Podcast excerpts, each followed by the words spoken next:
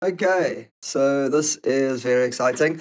Um, we're sitting down to record what is the first episode of this uh, F1 podcast. Episode number one, man. Episode number Here one. Um, so I think like getting into it, it would be good to to just give a little bit of background, some context as to like where we got into Formula One and what pulled us towards the sport. Um, for me, I watched, Hey, or hey, at hey, least let us know your name first, bro. Before we...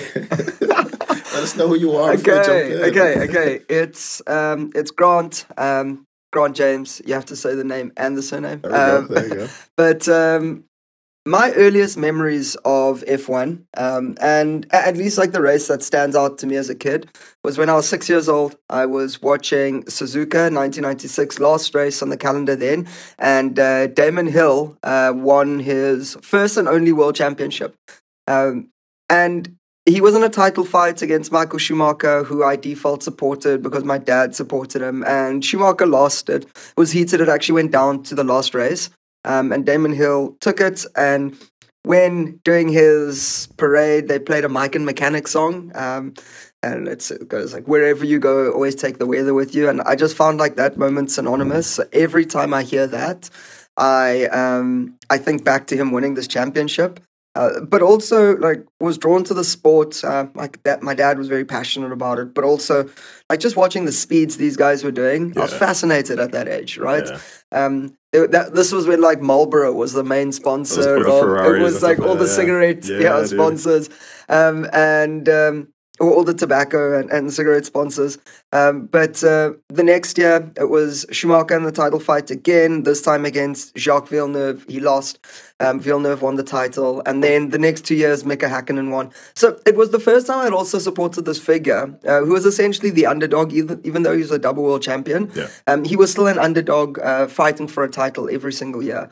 Um, loved the sport then, um, I, actually grew away from Formula One. So Dad and I don't have the best relationship. Started to like move away from the things we enjoyed together, and refound it through everyone the way everyone else did through Drive to Survive. Yeah. Um, so I do have some historical context on, on how it operated, but the sport has also changed like Yeah. a hell of a lot.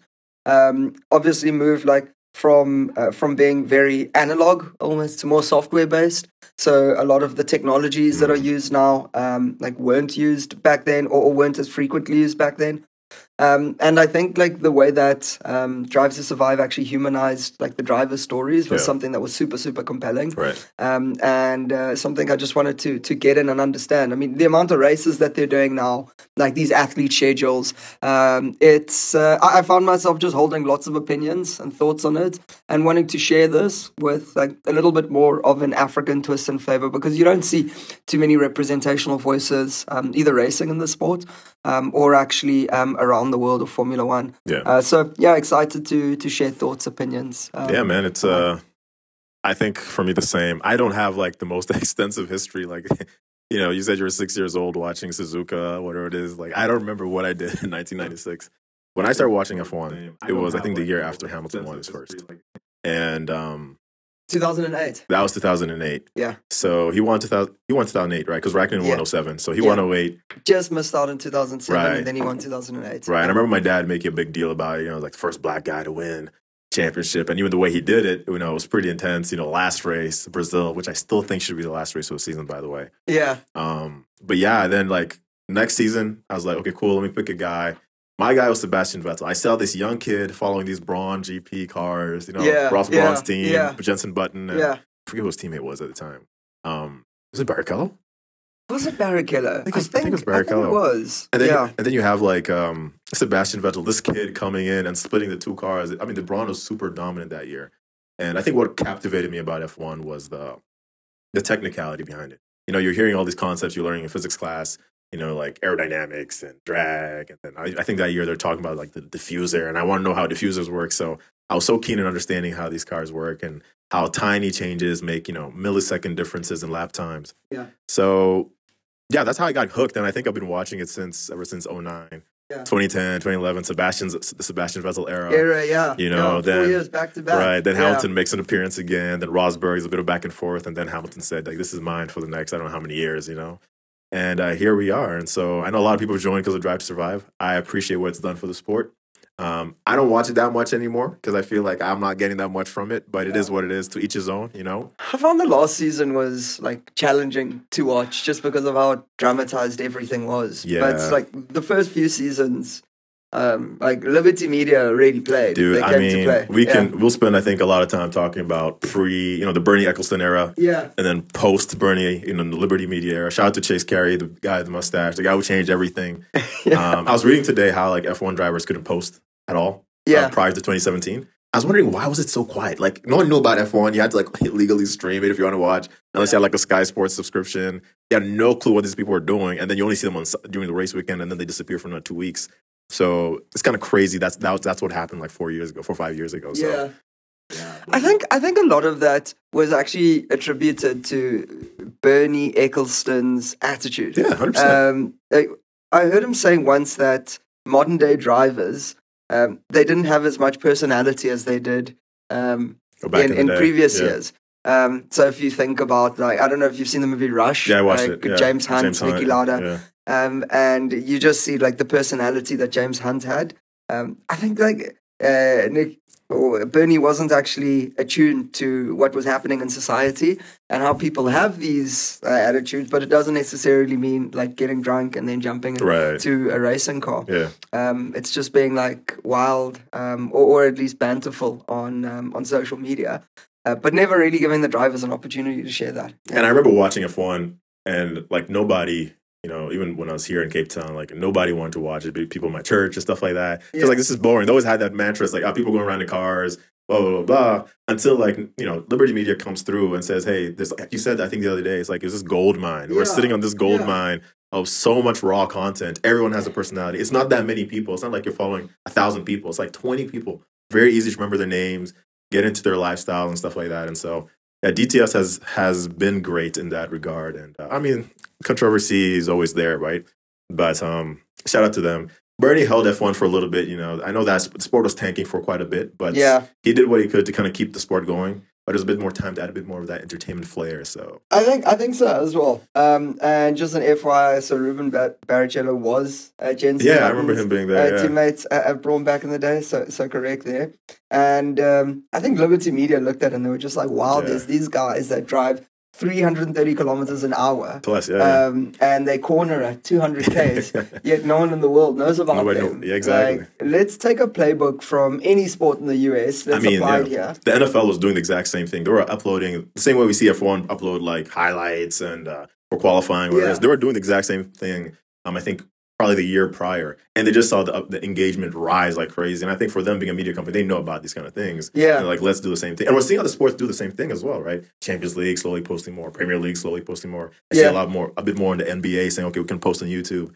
And I mean, that's the moment there is that accessibility, the people will watch. Hundred percent, Always. hundred percent. Um, yeah, I, I think we we definitely spend more time speaking around like where F one was uh, to to where it is now. Yeah.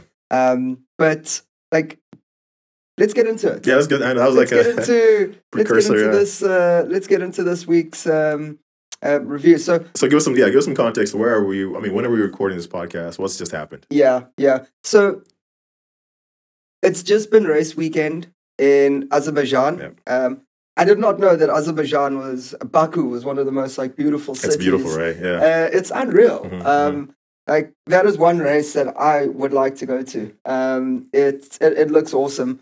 Uh, challenging track, very long track, Yeah. high speed track, the longest straight um, on the current F1 Right. circuit. Uh, so some of the speeds that you see drivers going through because of the- the one DRS zone um, are some of the top speeds that you'll see um, across the season. right. Um, but uh, we've just had the um, the Azerbaijan Grand Prix. It was another Red Bull victory, um, a one-two. Um, and what we'll look to do through this podcast is run a review of races that have happened, uh, speak through a few key themes uh, from the race, which which we've pulled out, um, and then we'll have a look to the future. So we're in a, a lucky period at the moment where we're going back to back. Um, like straight after this, we'll have the Canadian Grand Prix. Yes, sir. Um, and uh, that's always been a happy hunting ground for the um, for the boys um, at Mercedes. I saw that. Yeah. Uh, I mean, for guys like Ricciardo Hamilton won their first races there. Yeah, I mean, like yeah. I remember Button's race. I think I forget what year it was. Just crazy. It rains there quite a bit too. Yeah, I So- think yeah. So so what was it? This past weekend in Azerbaijan, uh, that was the anniversary of Lewis Hamilton's first Yes, race yes, victory. that's right. So it was his sixth Grand Prix ever in Formula One, 2007. Um, I think he had like podiumed his first four Yeah, races. something like um, or his first five races, and then he won his sixth. Um, I, I, I don't think that that's ever been matched. Uh, like that sort of start. Um, but but let, let, us get into it, right? Um, and let's get into to some of the themes from the Azerbaijan Grand Prix. I think it's an interesting one because like what we saw again was like a really really dominant, uh, we must say, Red Bull performance. Yeah. Um, but this was helped, right? This was like helped by like a very sloppy um, Ferrari performance. They right? sold, man. They sold. I was I was talking to a friend of mine. It's like we could have had a better, more entertaining race, and Ferrari just said, "Yeah, we're not competing today." By the way, Yeah. we're not we're not pulling through. It was so disappointing. Like I personally, I was looking at Baku as a race weekend, Yeah. and I thought, okay, this is one where it's all happening. Right. We've got this long straight. We know that Red Bull's got the straight line speed. We know Ferrari's quicker um, in the low speed corners. Um, and what we were seeing was signs through like practice, through qualifying, where um, Red Bull were incredibly quick Yeah. on the straight, right? But as soon as that lap started, uh, Charles was always like a couple, and Carlos a couple tenths ahead Dude. in the first sector. Uh, but um, but but what happened uh, in the race was just like shocking. Yeah. Um, it's yeah, It, you know, it robs fans of the ability to actually see. I mean, you build up so much during the weekend. Like, okay, Ferraris are up there. They're going to show us what they're actually made of. yeah, We want to see this play out in the race because now you can actually fight each other. And then, I mean, Carlos Sainz goes off. I think early on, I don't know what lap it was, like f- like five or something. hydraulic issues. hydraulic issue. I mean, initially we all thought it was the Carlos Yeah, Sainz issue. Carlos- I was so scared. We were, we were thinking Australia. Yeah, I was like, oh, were Carlos thinking, no, Carlos uh, no. We were thinking Imola. Yeah, yeah. But I think I think noticing that he was not even trying to reverse him with the car, I did think it was a reliability issue, and that was confirmed shortly after. And usually, I mean, the commentators always say this: when one car goes down for reliability, we're always our eyes always focused on the next car. And I think it was a, maybe a dozen laps later, Leclerc, um, you know, drove that slow Ferrari back to the pit lane. I'm so surprised he actually made it back to the pits, but that must have been just frustrating for the guy. I mean, three races in a row. His team has let him down. We saw the same thing in Catalonia. Um, Monaco strategy, Ferrari, Oh. big Ferrari Oh, and then here in Baku, I it's it's shocking how bad it was, man. It's my like- heart breaks for this guy. Like it breaks for this guy, just because I think like on the balance of things, this guy is like he's a world championship. He's a world champion. he has that cat. DNA. Yeah, Yeah, like a hundred percent. And the way that he shows up every time he's asked to, Yeah. um, and seeing his car let him down, like when you heard him in uh, Barcelona, Right. no, no, no. Yep. Uh, when you heard him in Monaco, we cannot do this. um, and he then like rocks up in Baku and he performs. Um, I actually thought he was, like, I thought he was brilliant. Dude, seeing the that whole weekend. seeing that Q three lap, I was like, okay, maybe I don't know who was gonna. I thought Perez was gonna get pole. yeah, And then just seeing purple, and like not just like purple by a few hundredths. It was like a couple tenths. Yeah, Q1, uh, yeah. sector one, sector two going purple again, and just like destroying what Red Bull had to offer. Like this guy's showing, like you said, he's got that DNA. He's yeah, ready. yeah, yeah. He's a team ready, and that's the question we need to be asking about Ferrari. I think Mattia Binotto is in a lot of trouble. He has that calm demeanor. I love the dude. He speaks Italian when everyone else speaking English. I love that about him. But you know. I think he's been interviewed by Karun uh, Chandhok at the end of the at the end of the race, and he was trying to keep his composure. But I'm like, if it's a recurring problem, that's a bad thing because it shows you guys do not have the capacity to solve an existing issue. Not only that, other teams are suffering because of that. We saw Magnussen retire. Yeah, the You know? Haas with the Ferrari engine. Exactly. I forget who else uh, retired. Was it was it uh, Alpha or something like that? Um, it Was Was it Bottas? I think, yeah, we, we, we can check that one up, but Yeah. we know that it was definitely the Haas, um, Kevin Magnussen's Haas. Yes. that, yeah, uh, that, that retired. and I think it might have been Bottas. Let's see. Uh, Jean, um. So, yeah, he's had a lot of bad luck, man, this, this coming season. So But if we look at it, uh, there were five DNFs. Four of the five were Ferrari engines um, last week. And it's funny, Magnussen, Zhou, um, Leclerc, and Sainz. right, and so funny how at the start of the season we're talking about the Mercedes engine and it, it not being able. I'm like, dude, like whatever issue they had, I don't really think it was too too big of an issue. um, it's not there anymore. Nobody's talking about Mercedes engines not doing well, whatever it is. And so, Yeah. yeah, this is this is really bad for Ferrari, dude. And But- uh, I mean, for for everything that we we give Mercedes, like reliability is actually not an issue of theirs, right? They every car they is finished finished every race. Even that race, right? Hamilton did not finish in the points. The Imola one, Yeah. he still finished the race. Yeah, right? And so the only issues they're having is aerodynamic stuff with the floor and um, trying to get you know get rid of porpoising, all those Yeah. oscillations. I But mean- yeah, th- this is the problem that they've listed like highest on on their their radar. But I think bringing it back to Ferrari, right? Um, I think Leclerc was absolutely brilliant uh, on Saturday. Like the BMT that he showed to pull that um, that qualifying lap out. what's a BMT? Uh, big match temperament. Okay. the big match temperament that he showed uh, to pull that lap out. Um, it was um, it, it was amazing. yeah, Um, but I think that they were a shithouse on Sunday. it was, um, it's painful, man. it was it was really painful. Um, I think it would have been interesting though because although he had a 12 second lead, and I think it was the funniest thing watching the race when he came in and retired. I think he was out of the car, um, and he was still ahead of Latifi. yeah, dude, we're. Dude had slowly brought the car back to the pit lane. He's been passing everyone in the grid. You Yeah. see him kind of slot down the, the, the order. And he gets out the car, he's walking out. He's still Latifi's Yeah, flying past him, dude. Lati- he was still ahead of Latifi. Yeah, that's kind of wild, man. um, yeah, but But, but uh, but I think like there were there were shit house on um on on Saturday uh, Do you or think- Sunday. Um, Do you think, and we're only in race eight, we just finished race eight. I think there are 21, 22 races this season. We're still far from half, well, we're not too far away from halfway in the season. I still think if Ferrari get the real reliability issues out the way, we can be talking about them again, maybe two, three races. Like, hey, it's neck and neck. I think I think so, but I, I think the interesting thing about Ferrari at the moment is they've been like a one cot show, right? Um, it's been Yeah. Charles Leclerc the whole season, uh, Carlos Sainz like popping in to say hello, but like Carlos hasn't been um, to Charles what Checo has Yeah. been to Max, I, agree, right? Agreed. Agreed. Um, so it's Leclerc, Leclerc versus Red Bull as opposed to like Ferrari versus Red Bull, um, which is something I think like Carlos will need to to tap into. Um, like yeah, every big race he hasn't uh, he hasn't delivered. Do you think his um, last number, any chance of being number one on that team? this season, season? for sure? Think so? Yeah. I mean, I, I think his, is he ahead of Hamilton? Is, ooh, let me just check the standings, man, because Yeah, so driver standings, he is. Uh, Russell's yeah, ahead he's ahead. So Russell's ahead of Carlos. Yeah. Um, Russell's on 99 points, about to break the three digits. Carlos is on 83, and then Lewis is on 62. 62, okay, yeah. So I think Lewis is definitely out of the championship. Yeah, fight. yeah, Um, unless they would go on like a like an eight race winning streak. Possible, but unlikely, uh, yeah. uh, yeah, uh, un- unlikely at um, at this point.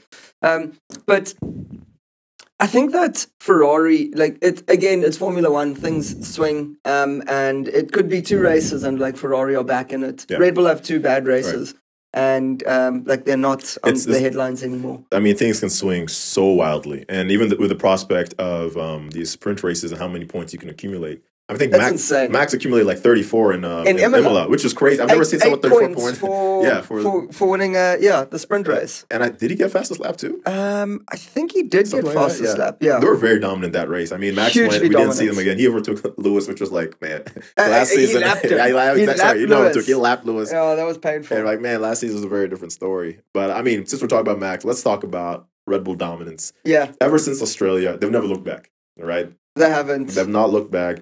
And um, the always the interesting thing about Red Bull and historically has been their issues managing two successful drivers. It it has. Right. It, it it it has. So I think it's interesting because also the attitude of the drivers, Yeah. and maybe like this is what everyone's speaking about when they say we've seen a new Max Verstappen, um, because. Like the first race of the season, Bahrain, uh, both cars out, Yeah. uh, second to last lap and last lap. Um, and uh, then uh, again, so they had a good race in Saudi Arabia and then again in Australia, but they found something. They put it together. And as Christian Horner said, he'd rather make a fast car reliable Right. than a reliable car Yeah. fast uh, or a reliable slow car fast. And I remember Yeah. everyone had after Australia said, "Okay, yeah, Ferrari are running away with this one. This is Leclerc's year. We're Yeah. gonna see them." Boy had the tables turned. I think it just took like a race or two, and Yeah. like Max already ahead of Leclerc and everything. Imola Um, was big though. Uh, like to to claw back, that's They like did. a lot of points to. To There was a mistake back by Leclerc deficit. in that race. Remember, There, there was, but I think like where we saw um, a lot of racing finesse from Max was actually in the sprint race in Yeah. Imola because uh, Charles took him off the line.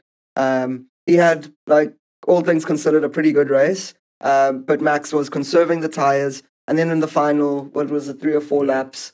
Uh, he sized him up, uh, DRS down the straight, Yeah. uh, took him before the bend. That yeah. was that was yeah. Max being Max. I mean, it's shocking. I mean, just even looking at the stats, uh, he's passed Sebastian Vettel for okay. He's already passed Sebastian Vettel for the youngest driver to win a race. I think this he just beats one This of past weekend, yeah Sebastian Vettel's records for I think. 66 podiums. Some- some Uh, crazy Sebastian thing. was 65. Right. He's got 66 now, yeah. And this dude is just 24. He's just 24 years old. He's getting ready. I mean, he's just starting. You know what I'm saying? Mm. And so there's so much more to expect from Max Verstappen.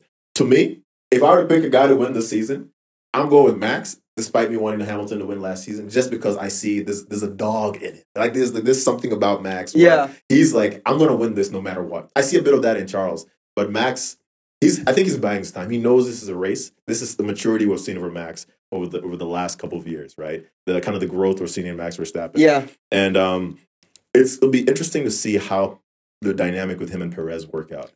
I think like this is something that's going to define like this this Red Bull season, Right. right? Um, because Checo is playing out of his boots And at that's what. I want to see, man. Yeah, that's Checo what I want to is see. wilding. Yeah. Um, he's doing what he's not supposed to do. Right, right. He's driving the wheels off this Yeah. car. Um, and I think his performances to date have been incredibly Yeah. impressive. I mean, he got Uh, pole in um in Saudi, Yeah. which I didn't expect it from Checo. But it's like, listen, guys, I'm here too. By the way, I'm I'm uh, I can sit on this conversation on this table and have this conversation too. Yeah. And my heart was broken seeing the fact that Red Bull did not want them to fight. Ah, um, th- this weekend it was broken, but we first saw that in Barcelona, Yeah, right? that's right. That's right. um, where they were stuck behind George Russell. Yes. Sergio had just got the new pair of tires on. Uh, he had good pace. Max was in front of him, and they said, "No, you cannot pass Max. You're on different." How, what was the euphemism? Yeah, it's like different, different- strategies. different strategies. You're on different tire strategies. um, I mean, like they couldn't look him in the face and tell him that um, that they, they wouldn't allow it, um, which which I thought was disappointing. But then coming to Monaco, right, Mm. and like the strategy in Monaco, um, I think like Sergio again had like really really good pace. Um, uh, was a deserved winner of that race. And like strategically, Red Bull were just far superior Yeah. uh, to Ferrari. Um, so like good, better pace, victory there. Now he's 16 points behind Max in the championship. Which is they're much. going to they're going to Baku, and he's a contender, Yeah. right? Um, he outqualifies Max Yep. in Baku. yes. Um, off the start, takes Charles. He qualifies second. Off the start, takes Charles, and the race is on. Checo pulls a, uh, pulls ahead. He stretches like a three four second gap, right? Yep. And then I thought what came next was like a little bit shady, right? Yeah, Like- I mean, we did not expect that. We thought Checo had the term. He brought himself to the, the table in which he could have that argument. I deserve to also be number one too. Yeah, yeah. And with seeing that, you know, Red Bull allow them to kind of well, past um, obviously Barcelona, allow them to have. Obviously, Mon- Monaco's not much fighting you can do. It's, I don't like the track. I don't like the track. But um, as a fan, it's not the best. But I guess the drivers they, they probably like it because you know history The and glitz and heritage and the glitz and glam. A lot of them the live there. You know, yeah. they just run down and they're ready to the track. But to see the fact that they did not allow them to fight, I think if you're a team principal, they're probably trying to set the tone early yeah, and maybe deal with that infighting as quick as possible and not have it have huge ramifications later on when perhaps Ferrari come back and now it's Leclerc and Verstappen neck and neck. And I don't know what conversations are happening. Obviously, thank goodness we have Canada right now, and it's, we'll see the the body language of Red Bull. How do they allow their drivers to go forth and compete? Do they continue to, you know, allow Max to just use euphemisms like, "Hey, you're on a different strategy," oh, blah blah blah blah, uh, to keep Max ahead? or will they allow them to fight? And Baku was a anomaly. I don't think so. And if I'm Checo, I'm fighting, bro. I'm fighting this I'm, thing. I'm fighting. Yeah. yeah, And so if you're a driver, remember everything you do, your resume is based off of the results. They don't really give a damn about like, oh, but this happened and you know this this reliability. No, no. Where did you finish? We want to see that. And so Checo knows this very well. I think still I mean it's good he got his contract extended. That was always a good sign. But he can't for him it's gonna be tough for him to keep playing number two. If you set Yeah. the tone now, next year, bro, you're number two. Yeah. The year after, you're gonna be number two. And we saw what happened to Valtteri Bottas in Mercedes, right? You just diminish and become bitter. And next thing we know, you're saying to whom it may concern after Yeah. you win after you win a race, you know, after a long Yeah. time. So Yeah, so I I think the interesting thing about Checo is also where he is in his career, right? Uh, he's 31, Yeah. 32 years old now. He's been in Um, for a while, though. He's he's he's been doing this thing, Yeah. right? Um, he's like a passionate Mexican guy, and and obviously like a great car racer, a mo- motor racer, right? But he's now subjected or confined to number two, and um, it must be frustrating for the guy. Like um, I, I think like Max's dad's comments were incredibly interesting. So Yeah. Jos Verstappen's comments post the Monaco Grand Prix Yeah, I where he said um, he thinks that Red Bull's strategy sided with Checo and not his son. Yeah. And it's like, where's he supposed to overtake? This is Monaco. It's all about uh, qualifying and pit stops. Um, yeah, I, I don't mind Jos coming in and chirping. Like, listen, if my son was in F1, I'd be like, all the strategies you guys are putting together is not helping my boy Yeah. to succeed. And so I don't mind whatever it is. I know it's kind of getting into the head of the guys like Christian Horner. It's a, it's not always the best PR situation, seeing that internal conflict. But um, it'll be cool to see what Red Bull do with this. Do they set the tone? How does Perez respond to that? yeah. You know, he, Yeah. was, he was instrumental in helping Verstappen win last year. You saw what he did to Hamilton in the last race. In Abu Dhabi. Abu Dhabi, brilliant. I mean, brilliant. Brilliant. In the couple races before, you know, he was just showing that, hey, fine, I'm not doing too well this season, but I'm a team player. I'm your guy, Max. I got you. But uh, you can't always play this. Like this is the thing about F1 is so interesting. Like two drivers, fairly same, machi- uh, similar machinery. Well, same- same machinery. Same end of as, the day. I- I- And it, it- it's interesting, and I'll get to my point. Continue. But the beauty about it is whenever you're comparing how well a particular guy is doing, your teammate is the first person. the first The person, first person. the And so- and, and like everyone looks at it that Yeah. way as well. But I don't think, um, or at least like what we saw on the weekend, um, if like the machinery or the team cohesion is the same in supporting Checo, um, yeah, I would- controversial. Quali, but I right? think that I mean, quali, his car was great. He um, he out qualified uh, Max, but he did not get the tow. Yep. They kept him in the garage for a little bit longer. fuel issue Um, or he something like that. was uh, there was a fueling issue. Yeah. Uh, he still got out there, performed, did the lap, qualified second, Killed it, right man. without the tow. He didn't need the tow. Then he gets into the race, and um, as soon as the VSC comes on, uh, there was some sort of issue Yeah. with the communication. So Red Bull stayed out as opposed to him going in and getting a fresh set of tires at that point. And he remarked just about like that the at rest the of end, the field, right? Yeah. Yeah. Um, there was the no fighting call um, Yeah. straight after the VSC came off, um, and they were going for position, Yeah. right? They basically said, "Stay there, let Max take Right, this." right. Um, and then the pit stop. I thought the pit stop. Both they had two pit stops that were like five seconds each, right? It was. Yeah. It was For. Red Bull, a team that's always winning the tips, the fastest pit stop award. Max's pit stop was a second and a half quicker than than Sergio's and or than Checo's, and it was it was just interesting to see because this is unlike Red Bull, Right. and um, it it seems like the, team is really really clear. It felt like they sabotaged his race, um, It- and it did. second was the best he could do. It did, and this is why, even though I don't, I'm not the biggest DTS fan. I want them to do an episode. Yeah. I want to see it behind the scenes. If there was some malevolence, I don't think so, but we'll see what what it is. You know, these guys can hide things like that.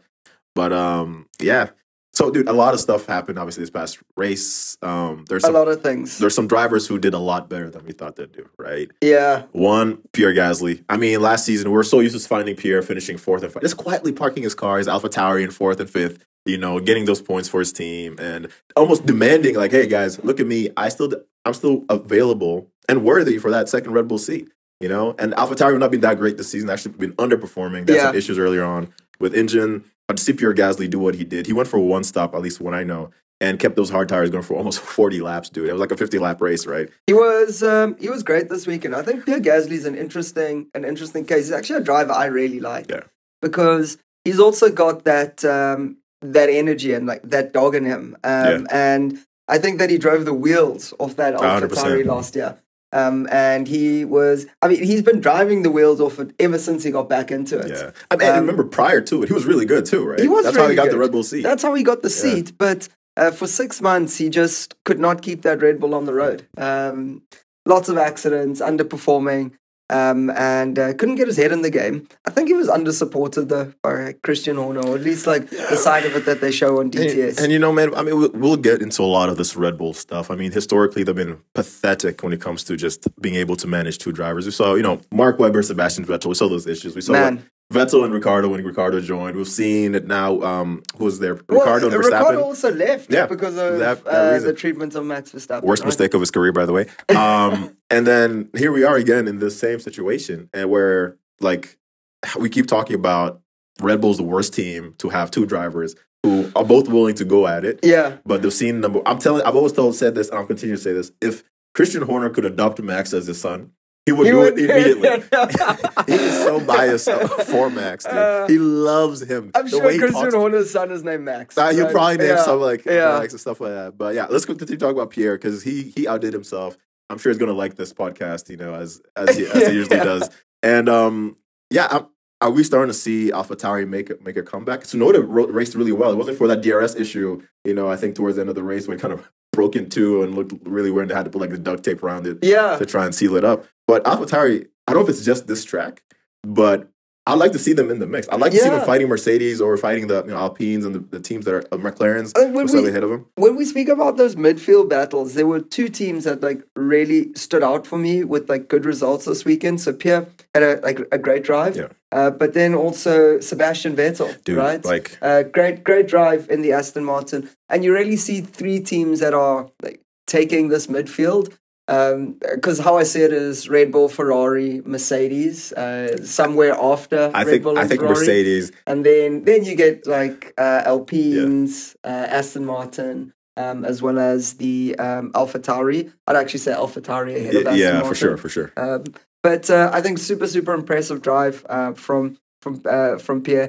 Um, hopefully he's got some confidence back Yeah. and he'll be challenging. I think I'm excited to see um, some uh, Pierre uh, and Alonso battles. Uh, it was heartbreaking in Imola. Um, as a as a Hamilton fan, seeing the back of Pierre Gasly's car for close on uh, 40 laps. Yeah. Um, Yeah, but um, yeah, I think like really, really strong race uh, from from the AlphaTauri. Could this be like a um, a resurgence in the Right. season for them? Um, right now, Pierre is sitting uh, tenth in the championship. Okay. Um, there's uh, Esteban Ocon, Valtteri Bottas ahead of him, but it'd be good to see him uh, challenging like Lando Norris. Right. Right. I want to see more Gasly podiums this year. right. And, and this is what um, I'm very curious to see, especially in a year where the technical regulations have been so they've changed so drastically. Yeah. you really start to see the engineering prowess of teams, you know. And I'm not surprised to see Red Bull doing really well. Um, Ferrari had like two years to build a car, so I'm not surprised that they're. I mean, they're struggling now, yeah, which is so yeah, weird, by the way. You know, Yeah.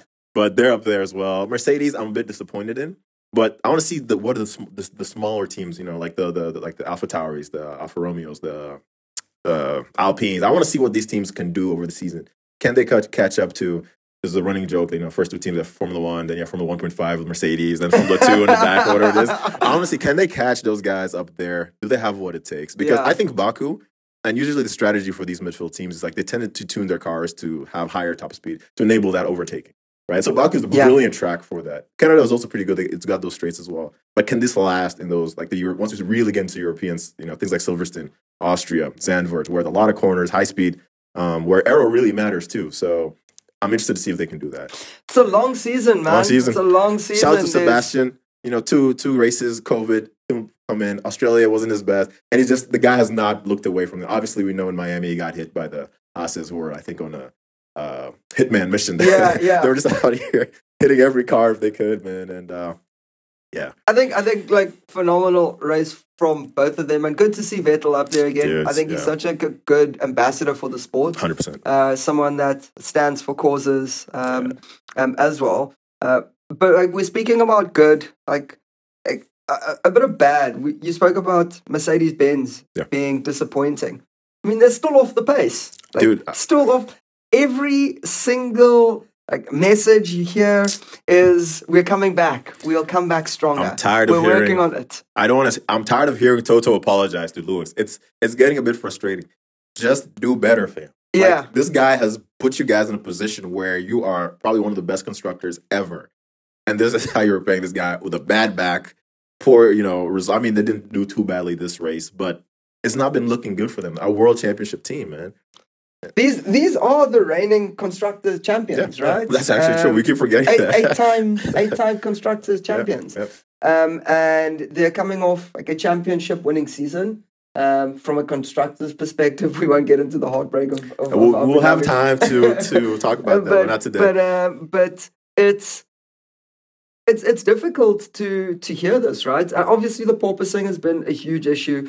Um, it affects driver confidence. You've heard about George and Lewis speak about the car not doing like what it's supposed to do. Yeah. Um, you'll see it through some of the high speed corners, how it steps out. There's a lot of fidgeting uh, from uh, from a steering wheel perspective, and the the drivers don't actually have the trust in the car that Leclerc does when he goes into to a corner Agreed. with uh, with Ferrari. Agree. So it's holding them back. Um, the porpoising, like we saw again on the weekend, was was very very intense. But the one thing that I will say um, is, I think like Lewis being a seven-time world champion.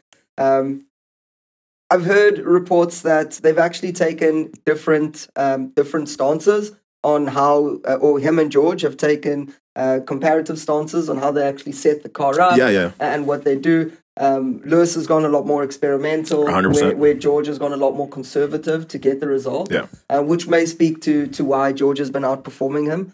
But I think like massive respect for Mercedes in still just like pushing and trying. Um, uh, I, I'll get back to George, but I think he's been like quite phenomenal uh, this uh, this year. But like, what what is your opinion? Like, do you think that Merc will sort this stuff out? Yeah, Um, listen. What are some of the frustrations you feel today? What are the frustrations you felt in Azerbaijan? Yeah, I mean, you know, regarding whether they can sort this issue out, yes, I, eventually they will. Right? They showed showed some glimmer of hope in Catalonia, where they had um, at least shown a car that is not porpoising as much, and they're able to kind of lower the ride height to to to a to a height where they felt like they could hit that track, one of the most characteristic circuits on the F1 calendar, and get good lap times. And we we're having projections where Lewis Hamilton could, could have potentially won that race, you know, if it wasn't for some of the issues earlier on in the race. We saw how well George Russell drove, how he defended against Verstappen. Probably the best driving was seen this season. That was the opinion. best fight we've Yeah, seen this sure, season. for sure. Maybe outside of that like Bahrain yeah, the the, the the DRS dancing Yeah, and all yeah, that kind of stuff they do. Um, but to me, a world championship team like Mercedes, I feel no remorse for them at all. Reason being, I expected them to be better. Why were Red Bull better? You can argue, oh yeah, they didn't have enough wind tunnel time, and some of the issues Yeah. they're facing, yeah, uh, you can't test in the wind tunnel.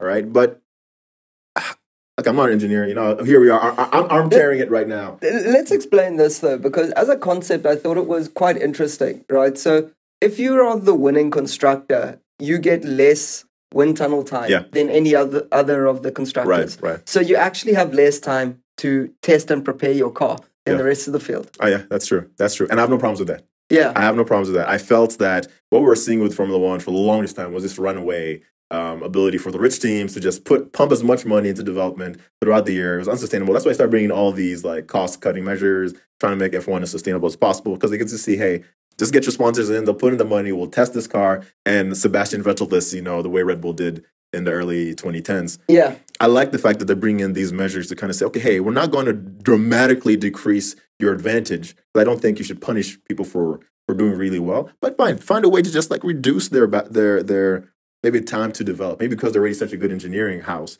you know, a little bit less wind tunnel time is not going to hurt them. And the delta of wind tunnel time between number one and number two is not that much, yeah, right? But what we're seeing is that their performance is not even near that what that delta was was supposed to bring out. Red Bull have brought a solid car, and aerodynamically, historically, with guys like Adrian Newey, really intelligent people. he's he's a master. And I heard this reports- guy's a genius. I heard reports they poached some of the Merc, Merc engineers. Like they put Oh. together such a good aerodynamic package. They don't. I think that the car that has the least porpoising issues, and they're able to drive. It's so hard seeing Lewis Hamilton start porpoising at the start of that long straight. Yeah. and you just see that guy bouncing Yeah. like he's riding a horse, man, just like galloping down You that heard him say straight. during the race, though, Yeah, right? My back is killing me. And you Um, can even see what it's doing with the rev limiter, right? It's it's like almost struggling to hit, you know, extra speed because you, you know the the porpoising issues, those oscillations, and so I don't feel bad for Mercedes in the sense of like, oh my goodness, they're a good team, they should have found this. I, I'm surprised and actually dismayed. George Russell is the only light in that team that I'm looking at. Like, man, you're doing a really good job. You- You've got some podiums, yeah, you know. I don't know if that was first or second podium. Was, uh, third podium this year. was it this year? Yeah, th- third podium this Okay. year for George Russell. Shout out to George. Um, but yeah, this experimental thing what Hamilton's doing, I don't know how many experiments they want to run this season. yeah, Um, but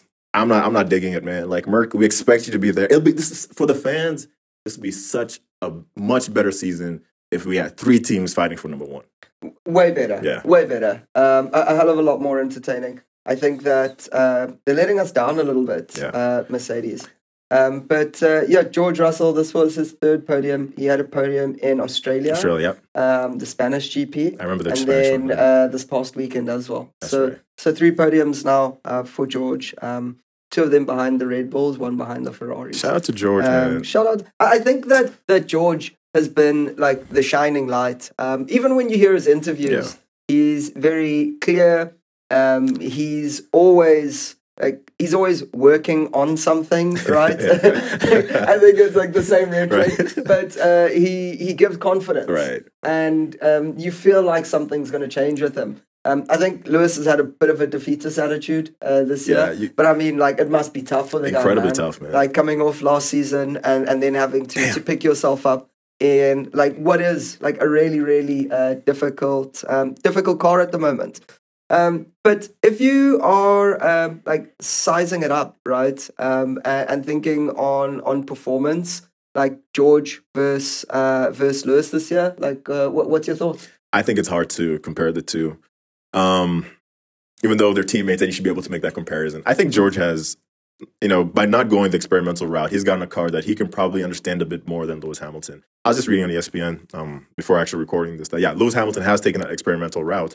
And I think they did some changes with some of the, the rear aerodynamics in the car and just to try things out, but that did not work out. It went, I mean, just negative direction. Even though they're able to finish really well, and don't, let's not forget two Ferraris fell out the order. Yeah, Um, I think it's hard to kind of pin them together because of at least how openly they've been with the different strategies. I don't like it when people give us excuses, but George has been that guy, and he's outdone Lewis.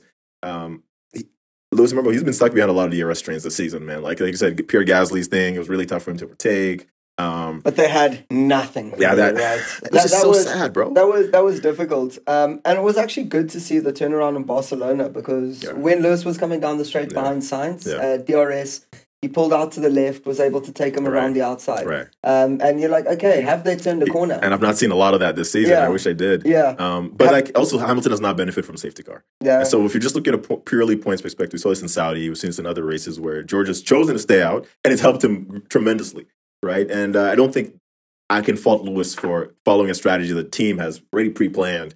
Um, and so it's hard for me to tell. I'll need more races so I can size it up. yeah. But I'm- I also don't like these excuses like, oh, Lewis is going experimental.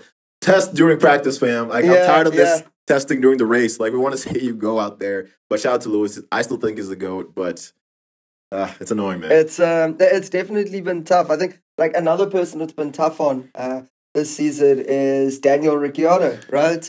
Um, and like a lot of talk uh, from the the Ricciardo McLaren camp. Like, will he keep his seat next year? Uh, Zak Brown's coming out with uh, some comments. Yeah. Team team boss, team principal at um, or is he the, the Yeah, yeah. CEO, CEO and, of like, team McLaren principal, yeah. Racing? Yeah, um, has come out with some comments, um, and then you've got like the young superstar Lando Norris, Dude. right? Um, and I think like this weekend was was interesting because McLaren as a, as a constructor have been underperforming this year too, yeah, right? hundred percent. Um, I think the best result was a, a podium. Um, Yeah. Was it a, a podium in Imola?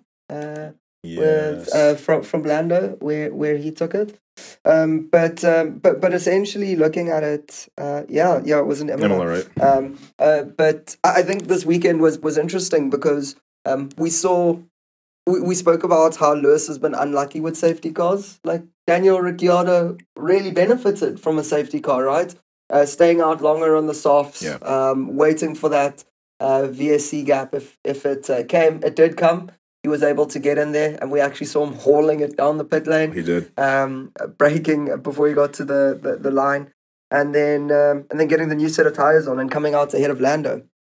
Heard a little bit of annoyance from Lando on the Yeah. radio, Yeah. uh, saying um, like because they were both following Alonso at that point, Yeah. right?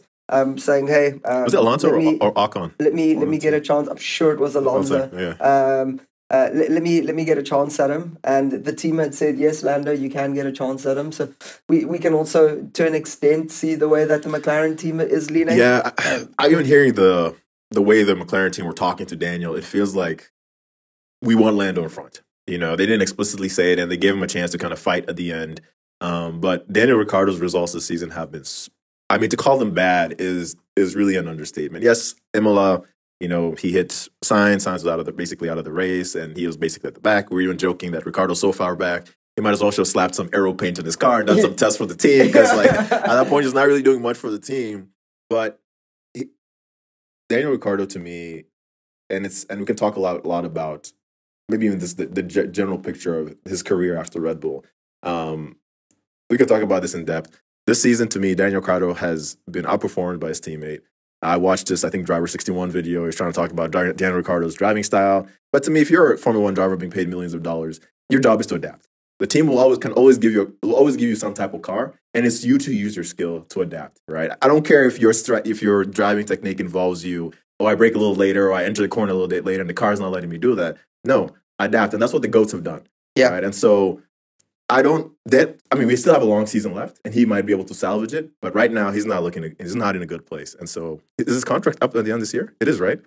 I think is it it- is up at the end of this year. Um, we should have a, a, a look at that. But it, I know that Lando it signed a longer term agreement. Um, dude, they, they um, love Lando, bro. with McLaren. Um, but the guy's great. Uh, I think like 23 years old. He's he's got a future in F1. Um, if not at McLaren, at one of the the other top performing teams. I think he was super unlucky in Sochi last year Yeah. uh, with the rain. Um, but uh, it, it, it's a very very interesting dynamic that's um, that's brewing at Right. um, at McLaren as well. And as you say, like uh, Monza. Uh, 2021 was like a, a blip on like Daniel Yeah, I Ricciardo's mean, uh, career at McLaren. I'll give him that. You know, he would put his car in the right place at the right time. Yes, we know Verstappen and Hamilton got into it, and you know Verstappen left some tire tire tire marks on Hamilton's head. Hey, You yeah, know, the helmet. But yeah, Ricciardo put his car in a position to win and maximize. I think Lando finished second that race, and I think they went on to Sochi right after that, and Lando was able to almost win the race if it wasn't for the rain and the bad strategy. McLaren have fallen. They were fighting with Ferrari for that third, coveted third place, and really they're nowhere to be found. So I've just seen, yeah, Ricciardo signed a three year contract um, when he joined. So he's got till 2023. But as you said earlier, Zak Brown was talking about, hey, we have provisions in our contract in case performance is not where we expect it to be yeah, to you know terminate that relationship. And if your CEO, if your if your boss is saying that stuff to the press, it's not a good sign. it's it's not a good It's look. not a good look. And so it's not a good look. Um, I think it's yeah. It, it'll be interesting to see how he comes back Yeah. um, in Canada as well. Yeah. This was like he won his first race, yeah. victory, right? Shout out to him. Um, and see if he, he can find some pace i- Right. in the McLaren. Um, but let's just give some like quick overviews of the week, right? Yeah. So we've done uh, like a lot of analysis. Um, what's your who's your donkey of the week? oh my goodness. Uh donkey of the week. Does it have to be a driver? Can it be a team? Uh, can be driver, team, or like what, whatever you think the dog just justify it. oh my goodness. I got a lot of donkeys this week, man. Like I, I gotta st- I'm gonna open up like a little, you know, like a petting zoo, like full of the, the little donkeys. yeah, because I got a lot of them, man. I mean, first and foremost, uh, Ferrari. Uh, they not only did they ruin the race for themselves, they ruined it for the fans. We Red Bulls just sailed into the distance. We never heard about them. I mean, Verstappen was like 20 seconds ahead of Perez. Yeah. like 25 seconds ahead of. Like it was a boring race. Um, Binotto's in a lot of tr- trouble, and I think he's the leader of the donkeys right now. Um, for you to manage a team that has these reliability issues, you had like two years to work in an engine, and you're hurting other teams too. Big donkey. Lance Stroll, one of the biggest donkeys I've seen. He hasn't had a lot of luck. he hasn't had a lot of luck in this track in Baku. But I mean, Vettel has just come back in form, and he, he- he's nowhere close. Absolutely nowhere close. So I mean, I can give a lot of donkeys to most people, but yeah, Lance Stroll is one big one. Ferrari is another one. Oh Um, man, I um and took you? the words straight out of my mouth. Um, I think like it's a tie for, for the donkey of the week. Um, uh, Ferrari. Um, I like couldn't have said it better. Yeah. Um, they denied themselves, the fans. Um, but I also think like their driver, right? Oh yeah, Um, it's like Painful, it's man. like it's really really painful. Right, right. Uh, when you hear Charles put that first no out, you can feel that, right? it, bro. You feel it. Um, and um, he's yeah. I mean, they're, they're jeopardizing his opportunity to to win a championship Yeah. um, just with the car that they're giving him. Um, and then Lance Stroll, uh, I read a comment. Um, his dad has also warned him.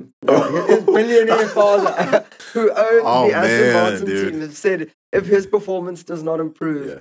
uh, he will be sacked from the team. Oh my goodness. Um, which is insane. Uh, but uh, this guy, yeah, maybe it's the Canadian flavor, but uh, him and Latifi have been going back to back. Oh my goodness. This, um, th- th- this year. Uh, what do they call him? Goat Tifi. Uh, oh yeah, King Latifi, man. That's Okay. So, so, so we we spoken about the bad, right? Yeah. Let's get into the good. Um, You go. You go first with, what, like, what is your your goat? Okay, if I'm thinking of like my goat for the week, so, Yeah. so who performed like the best? If there's like a moment, like a single moment, I can distill it down to, it had to be Charles Leclerc's qualifying lap. dude? It had to be that lap. Um, the pressure that was building, because quali's really intense, right? And here's this 24 year old guy. Um, he comes in and he completely knocks it out of the park. I think he put five tenths on the quickest lap, um, or on Carlos's quickest lap Yeah, yeah. Um, at that point in time. And like completely blew it away Right. and left everyone else in the distance. Um, to not capitalize off an opportunity like that was really sad. But I think like that lap was like phenomenal. That that's my goat, um, absolute goat for the week. I think like dominant performance by Red Bull, but like that lap for me sits like higher. Yourself? I was looking at the stats for that lap, and um, shout out to F1 Tempo. Going into c- corner number one, usually what, what ends up happening is like, you know, between number one and two, you know, they kind of tussle. You see some guy leaving a bit of distance, and they come back, That the guy takes a bit of you know time here and there through the various sectors. Leclerc established his dominance from the first turn in that lap. Yeah. Perez did not, I mean, he did not look back. Perez could not catch him. Yeah, we rarely see laps like that. Uh, reminds me of Sebastian Vettel days. My GOAT, I have to give it to one of the other people I call GOAT. I know I should only find GOAT means one person. Sebastian Vettel, for what he's been able to do for that team that really, arguably at one point in the season, we're arguing if they're even better than Williams. Mm. For him to drive the car he's always done, he qualified, I think, seventh really well. Um, and then, Must be his highest of the season. oh, right? for sure, for sure. Yeah. And then he does that spin during the race Uh, which just like I mean, it was amazing to see. I'm sure it's done this before. He's really well versed in it. Does that spin? Is able to you know catch up to the guys he was chasing down. I think it was Gasly at the time. yeah. catch them down. I don't think he passed Gasly um, at the end of the race, but it was just he was driving the hell out of that car. And to see how badly Lance Stroll performed in the other Aston Martin, it showed me that we're slowly starting to see maybe remnants of the old Sebastian Vettel that we felt that we lost. And that is give. I love Sebastian. He's the reason I watch the sport. So that made me really happy. To see Yeah. him. I mean, like, the one thing that we we're seeing from Ferrari at the moment that is is scary is if you recall, like the 2019 uh, title fight, Yes. um, and uh, how Sebastian Vettel was in it for Yeah. the longest time Yeah. until he was hit with all the reliability issues uh, from from Ferrari. Um, it was a lot later in the season then, at a very critical time. We're seeing it, it earlier now, but um, I, I agree. I think like uh, definitely a, a goat for, for the weekend uh, from the weekend. Uh, so looking forward, right? We've got the Canadian Grand Prix coming up. Yes, a, a hell of a lot of excitement. Very excited. it's been a Um, few years since we last saw it. I remember, yeah. remember the last race, the Sebastian and Hamilton going at it, and Sebastian doing the the iconic changing. You know where they park the car at the end. I think Yes, Sebastian, and he changed yes, the yes. positions, gave Hamilton got the two, five second. he, He got the five second Penalty for uh, that. penalty for Yeah. that. Um, purely because uh, he went off, He the, went the off, track then and then re-entered in an unsafe, yeah, yeah, yeah, in an unsafe way. But he finished the race ahead of Lewis. yeah, he did. He was and then not. he got yeah, then he got the penalty. Right. Um, yeah, uh, and he was like really outspoken uh, around that. But I think the Canadian Grand Prix is generally like one to look forward to. Yeah, right. Um, like a hell of a lot of history around the track. Right. Um, they've been uh, F1's been going to Canada for, for a very long time, Mm-hmm. um, and uh, more of F1 in um, in North America. Uh, what are your predictions for the Grand Prix? Oh Prix? my goodness! Predictions for a new like, dude. F1's one of the hardest sports to bring predictions in because like, who'd have predicted both Ferraris would be out right? This yeah, race. yeah, Um, this is a track that's you know high speed, uh, a circuit, very not too different than Baku actually. Um, I'll if I were to pick a team that to, to do well, I'm going with Red Bull. gotcha. Uh, I'm going with what I know now because I don't know what's expected for Yeah. I'm going with Max uh, doing it. Um, obviously Perez being close by, but I'll go Max to win the race if I could actually make a prediction. It's a track that's hard and brakes. Um, for, fairly hard on tires as well, but more so the brakes, especially long straights, and the brakes don't really have a lot of time to recoup. So teams that have historically had brake issues, McLaren, I'm interested to see what happens there. I think they fixed the issues, but uh, yeah, Max is my guy for Canada. Um, I don't know if he's won in Canada before. Uh, do you have stats on that? Whether he's won? Um, I don't. I don't think he has one in Canada before. Um, it's interesting to see though because Red Bull aren't taking any updates, uh, any package updates. I don't think Uh, they to do. Canada, right? I don't think they need updates for this race. To be honest with you, um, the layout of the track to me it reminds me of Baku. Right, that, that long straight going into the penultimate corner. That's that fast chicane. What's it called? What's that wall called? The Schumacher wall, was- right where the drivers almost touch the wall before they go into to the fin- start finish line. It's, I can't recall. Okay, Uh, yeah, but I know it's iconic. the circuit de Gilles Villeneuve. yeah, circus. Yeah. Yeah. sure. Um, but I think Red Bull gonna get this one. Um, I think it's a it's an interesting one um, looking at it because like the track is also made up of like a series of like high speed turns um, or high speed corners as well, um, and uh, like w- when looking at it, uh, it should suit Ferrari's car. Um, but from a reliability perspective, we aren't sure. Um, I want to say Charles going to take this one. Okay. Um, he's um, French speaking. Uh, they're in Montreal, a French speaking state. Okay. Um, I think that uh, that the circuit will suit Ferrari. Um, but again, like Red Bull's been really dominant, so I think that they will be a factor over the weekend. Um, I think definitely in the top three, Yeah. um, Sergio um, and Max. Uh, it'll be interesting to see the race pace um, and if like that, like number one, number two is is very Yeah, very clear from the outset. that's an ongoing weekend. story to kind of Right, pick up um, on. Um, and um, apparently Mercedes are bringing some updates. They I don't. uh, I don't. to- they have no choice, Canada. man. Like they have Um, absolutely no choice. If I also stepping in with porpoising. It may be a longer term, um, a longer term uh, battle. Yeah. Um, but uh, I think rounding out the top six, I hope we can see a Mercedes make an appearance on the podium, but actually an earned, uh, Dude, yeah. an earned place, right, Yeah. as opposed to this uh, this gifted place. But uh, I'm gonna go with my my head on this one. I'm gonna go Charles Leclerc victory, All right. and then Red Bull to round out the top three. Okay, so Sainz not not really in that picture. No, it's um, it, it's Charles versus uh, versus the Red Bulls. I man, I really hope Sainz does well. I really want to see him up there. But yeah, I, I historically what we've seen this season, I expect him, yes, Leclerc to be ahead. Yeah. Um, But um, Yeah. I'm I'm excited for the race. What are you What are you doing for the race this weekend? this week it's a late race, man. Like I'm not I'm not a big fan of these night races. Well, here at least in Cape Town, Yeah. it's gonna be like at 8 p.m. Yeah, So dude, I sleep like at nine. I sleep at like nine o'clock, and Yeah. so I'll have to. Stay, I'll stay up for the full thing for sure. But uh, yeah, I'm just gonna watch it. Probably have a, like a weighted blanket on me and get some yeah. some rooibos uh, cappuccino. was yeah, The- some, some rooibos tea, maybe some popcorn. Um, Nah, I don't like popcorn. But, uh, popcorn guy. Um, yeah, I, I think I'm I'm gonna watch it as well. Um, on, on Sunday night, may not be able to sleep until like twelve o'clock because I find myself filled with adrenaline on, Oh, on race weekends. Yeah, watching all the interviews and debriefs as well. I'll check those in the Um, morning, man. But um, yeah, I'm excited for the race, um, and uh, I'm excited to catch up post the post the race as well. Yeah, so a lot of stories we want to we'll see. With like you mentioned, the Red Bull saga between the two drivers. I want to see what Mercedes do regarding porpoising. Mm. Um, and yeah, let's see where the, the rest of the t- other teams fall. In Yeah, race, so- where where the McLarens come. I want to track Vettel this weekend as well. Yeah. Um, but uh, yeah, excited for, uh, for for episode two to next week. yeah, we'll do episode two next week. I know this is the first episode, so we're still trying to figure out like you know everything. Um, but yeah, whoever's been whoever's listening, shout out to you. Thank Shout you for spending you. time Yeah, uh, listening to this podcast. And yeah, we're excited to continue doing more. So awesome. Yep. Cheers.